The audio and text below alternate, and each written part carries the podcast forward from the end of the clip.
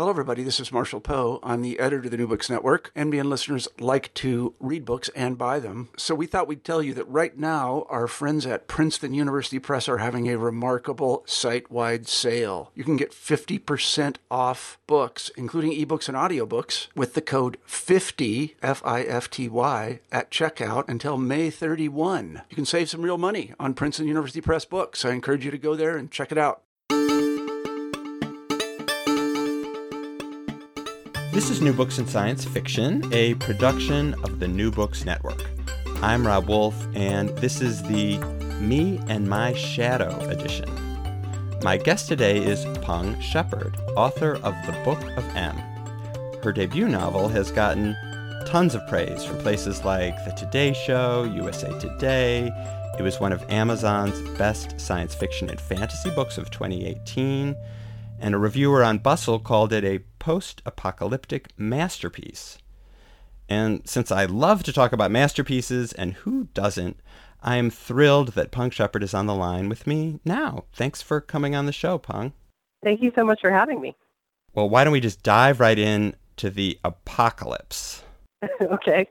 The apocalypse in your story, it starts with an epidemic, but it's a very unusual one. The first case occurs during a special celebration in India called Zero Shadow Day.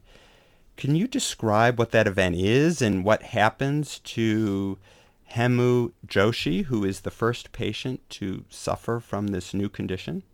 Uh, sure. Um, and actually, I do want to say, uh, I think the my favorite part about Zero Shadow Day is that it's not something I made up for the book. It's actually a real uh, actual day that happens every year in India, which I just thought I, I came across it when I was researching, like before I had started writing the first draft, and it it's just the coolest thing. Basically, um, so if you haven't read the book, the real Zero Shadow Day is um, a day every year in India, falls in late spring, and if you are outside on a certain day, or I mean at a certain time on that day, uh, everything's shadows will disappear for just a few seconds to a few minutes and it's a it just it sounds like fantasy, but it's not. It's completely real.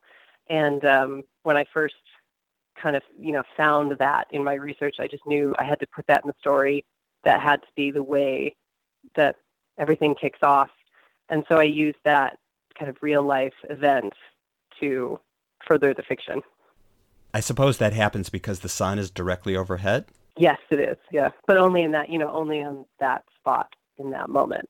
So for this character, Hemu Joshi, he is enjoying the day, but then when everyone else's shadow returns, his actually doesn't. Right. And at first, you know, I don't want to give too much away in the book, but at first it just seems like this wonderful, magical miracle that's happened to him, and he kind of becomes this overnight celebrity because it would be, you know, it would be a pretty amazing thing to see a crowd of people who all have shadows as usual, and then there's this one guy that just doesn't. He has no shadow. And so, do you want to talk a little bit about the consequences of that? Because basically, I mean, I don't think it's disclosing. I mean, it's it's at the heart of the book that the epidemic that eventually passes across the world is that people start losing their shadows, and really losing your shadow is kind of the least of it because there are some very serious consequences, as it turns out, to losing your shadow. Right. Yeah. So it ends up being a sort of double edged sword because if you are a person that loses your shadow, you gain um, kind of essentially magical abilities. But every time you use that magic, you will lose one of your memories forever. And so that kind of uh, that really throws the world into chaos.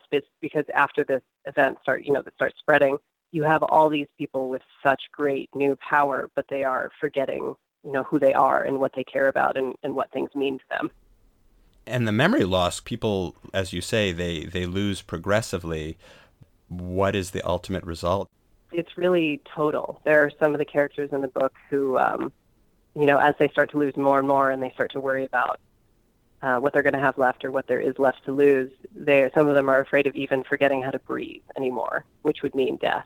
Your book is interesting on many levels, and the way it integrates the seemingly impossible with the seemingly very plausible and familiar makes it compelling. Obviously, losing a shadow seems to be pure fiction. I assume it is. unless you have some insight into another dimension where maybe that does happen. but memory loss isn't. That is a real thing. And I wondered did you research different types of memory loss and were you striving for a true to life portrayal of that? I mean, for instance, does the kind of memory loss people suffer from mirror Alzheimer's or some other kind of dementia? I think in some cases, for some of the characters, it definitely does, um, especially in moments when they realize that they have forgotten something, but they can't figure out what it is they've forgotten, which I think is common and I'm sure really terrifying thing that happens to people that suffer from Alzheimer's and dementia. But I actually didn't want to get too super scientific about it since the reason that they are losing their memories is kind of an inherently magical thing. I thought that if I push science really hard, it might start to all just kind of break apart because it's essentially a, a magical curse. What made you connect shadow and memory? And I guess going even a little deeper into the shadow idea, what do you think about shadows makes them so fundamentally compelling to people? And I'm thinking of little kids, you know, when a little kid first discovers they have a shadow, you know, it's this amazing thing to play with and test and uh, you know, do shadow games with. And then, of course, there's lots of mythical stories about shadows and their religions that use words like shade to refer to the soul or spirit. Well, I think part of the reason that humanity has been so fascinated with them across cultures is because of that kind of that very fact that they are so universal. It's like every single person has a shadow, but every single person's shadow is totally unique to just them because it is, you know, it is the dark copy of yourself. It's something that you share with everyone, but you also share with no one. And memory is kind of the same way too. Everybody has memories, but everybody's memories of each event or person are different and individual. And you can understand the concept of someone else's memories, but you can't really experience them or know them in the same way that that person can. And so there's something really common and widespread, but also really precious and, you know, singular about a person's shadow or a person's memory. Well, it's interesting because you do take this thing, memory, which is inherently so internal and, as you say, something that you can't normally see but you build a bridge between this internal thing and the outside world because suddenly the shadow becomes the signal for that. So you can basically tell if someone's lost their memory because if they don't have a shadow, you know, eventually now they're going to forget who they are and how to drive and even how to speak. And I think the magic is a little like that too. The magic seems to be like memory made external. Yeah, it really it is. I sort of um I kind of drew a little bit of inspiration from how I imagine a person with Alzheimer's might feel because you know when like when I forget or most people forget something but you realize you've forgotten it I think it's a very natural and human thing to try to fill in the blank with your kind of best logical guess based on what else you do remember or what seems to be the case kind of right in front of you or what's logical. And that's sort of where I went with the magic was when a person who was forgetting something realized they were forgetting something and they in a very human way tried to fill in that blank and that fear with something the most next familiar thing it ends up affecting the world in a very real way because they have this magical power. It reminds me of lucid dreaming where people can control what they see and do but it's a dream. Oh yeah. Yeah yeah. But here the the shadowless as the people who without shadows are referred to in the book, the shadowless, they can do the same thing, but they're in the real world and and they're not dreaming. But it very much feels like a dream because you have all these kind of amazing things that appear, you know, deers with wings for ears and little clouds that make little tinkling bell sounds and I mean all kinds of fantastic things that feel very dreamlike. Or I guess if you were um, a person still with a shadow and, and didn't have that magic, probably kind of more like a nightmare. Right, exactly. For the people with shadows, it's true. And your book is a journey story as well. People are in search of something, and at its core, the journeys seem to be motivated by love, love of a person. One of your main characters, Ori, is searching for his wife who lost her shadow, and there's another character who has lost his husband and both of those people who are searching have their shadows, and the people who, who they love have lost their shadows. Well, I think that's kind of, um, you know, from the side of the people that still have their shadows. Their greatest fear is the people who have lost their shadows. You know, that they care about forgetting them. I think, and forgetting their love and all the, the you know, the memories they have together. Uh, because love and memory are so you you kind of can't have one without the other. Or I guess that's the question the book asks: is can you have one without the other? Because they are really closely linked. And so I think that is kind of a central question that the characters, especially with shadows, worry about. Well, there's a lot you don't say about the epidemic, like how or why it starts or the mechanism that allows it to spread. And you've just explained because of its magical premise, there maybe isn't a lot of science, or to try to create science around it might might ruin the momentum. And I think that's true. I think withholding the information makes the story more effective. But I couldn't help but wonder if you yourself had a theory, some kind of disease theory about its origins or how it spreads? Um, I actually, well, I was discussing this with my editor because she asked me to. She said she wasn't sure if she wanted a reason to be revealed either, like a you know a cause or a root, but she did wonder if um, I had like a one specific truth about it that just wasn't in the book. Um, and I think the answer for me is that I believe a little bit of what each of the characters believe. There are some characters that believe it's like a like an illness, a sickness, and then there are others that believe uh, that it's karma, and then some others believe it's some kind of a curse that was awoken. Um, and I ended up going that route, having a couple possibilities, because I sort of felt like if this really did happen to all of us, and the world was plunged into this, um, you know, kind of dreamlike, forgetting state, probably nobody would have the answer, and every but everyone would have their theories. Some make more sense than others. Um, but but when I did that, when I had each character kind of have their own personal hypothesis, and you know they argue about it sometimes with each other, that made it feel like actually more real to me because I think that is what would happen in a situation like this that was so kind of global and so total. One thing your book underscores for me is how much people rely on each other's knowledge.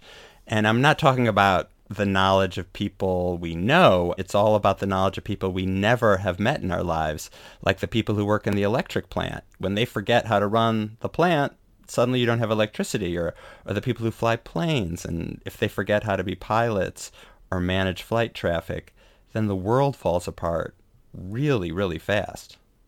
It does. It was uh, it was actually really interesting to write the first draft because I would constantly come to a moment where my characters would do something and I think, oh wait, you can't do that because the world ended and nobody's going to remember how to turn that back on anymore or like you know get that thing started up. So I had a bunch of.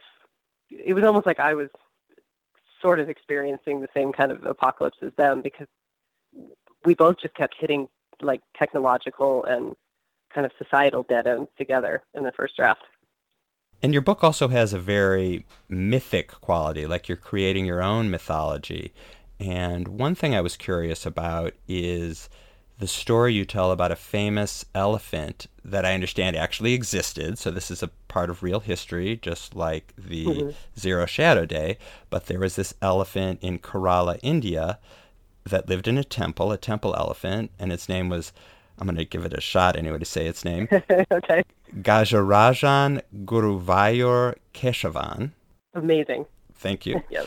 So the elephant was real, but there's a story you tell about memory related to the elephant, and I'm guessing that that's something that you made up. So that story, I think we could tell a little bit about it without spoiling it. Um, but the story involves memory and it also involves painting.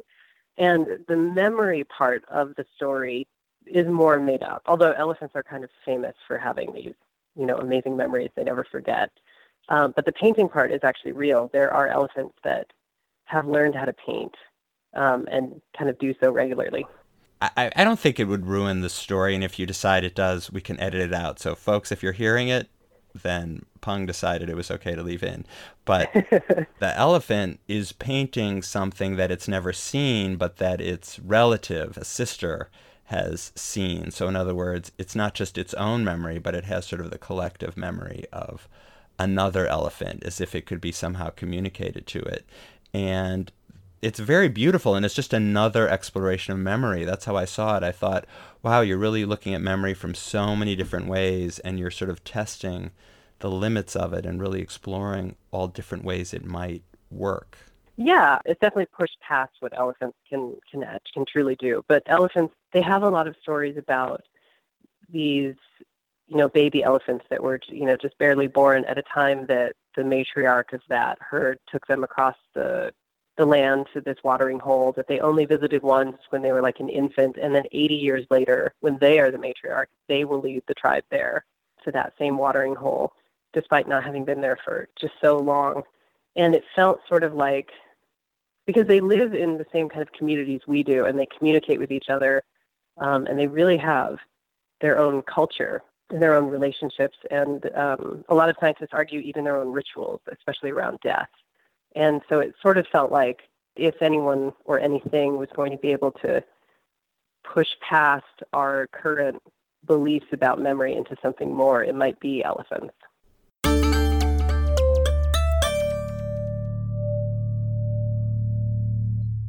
There's an important character in your book who suffers from a different kind of forgetting.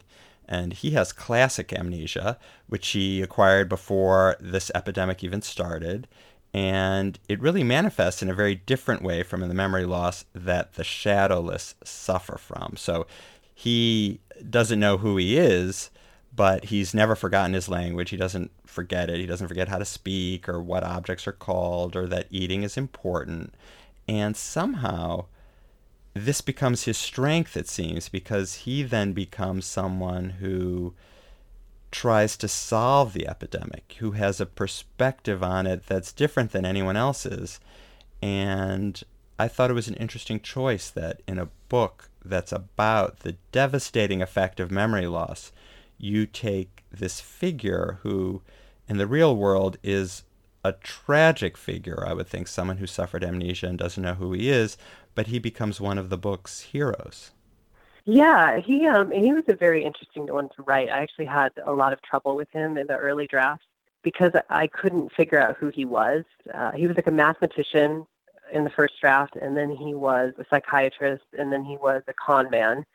And as I got close to the kind of the end of revisions, I realized that all these incarnations of him were kind of circling this idea of what he really was, but it wasn't quite there yet. And then when I finally realized that he would be the person best poised to kind of understand the shadowless and understand what they're going through uh, and identify with them better than the rest of the world, it was because he probably also had forgotten, but in a different way. You've mentioned several times you've talked about multiple drafts, and I've read some interviews of yours, and it seems like that's how you work. You work through many iterations of your story to figure out who the characters are. So I wonder if you could share just a little bit about the journey of writing this book. You know, how how long did it take, and what was the process like? Sure. Um, I think it took. So I like to write the first draft kind of as fast as I can because I'm really susceptible to losing momentum and then kind of losing my way. So the first draft took maybe like nine months, um, and it's a pretty long book. And then I spent almost the same amount of time actually just revising it because when you write the first draft that fast, it's pretty messy and pretty loose. And there are a lot of parts that don't really work yet, like that character um, who, you know, ended up in his final form as being a person with amnesia. He went through all of these different steps because I was writing so quickly. Um, I didn't quite know what I was grasping at yet. And then after those nine months, it was done? The second nine months? Yeah, the second nine months. Yes, then it was done. And was the journey to publishing smooth, or was that? Is there a story there as well? I guess. Well, I guess the story would be. I feel very lucky that it went very quickly. I think because I had really, I, I really, really worked hard on the revisions. So the first draft was pretty. Uh, it was pretty messy, but I worked really, really hard on the revisions, and I think it was very near its final form. Um, and so the the uh, submission process just took, I think, a couple, like two weeks. I mean, it was still, you know, really terrifying for those two weeks. You know, lucky, luckily it went pretty quick, and I was spared a long wait.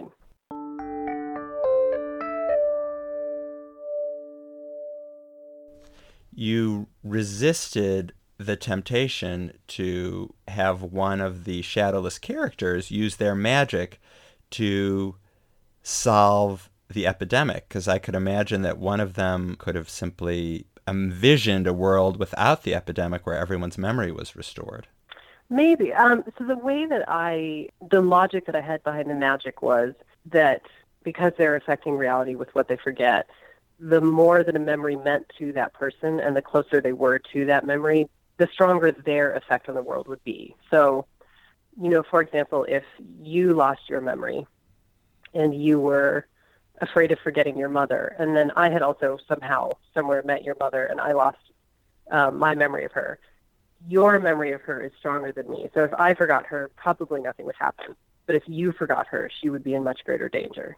Uh, and so for a shadowless to be able to solve the entire world's epidemic, I'm not really sure who that would be if there could be a person like that. Like who who might be close enough to that particular aspect of reality to be able to, affect it that profoundly on such a global scale. Okay, so it couldn't have been done. I thought, here's the answer. That's how it's going to end. Someone's just going to wish it away. It'll all have been a dream. I probably should have had someone try it and then fail. Yeah.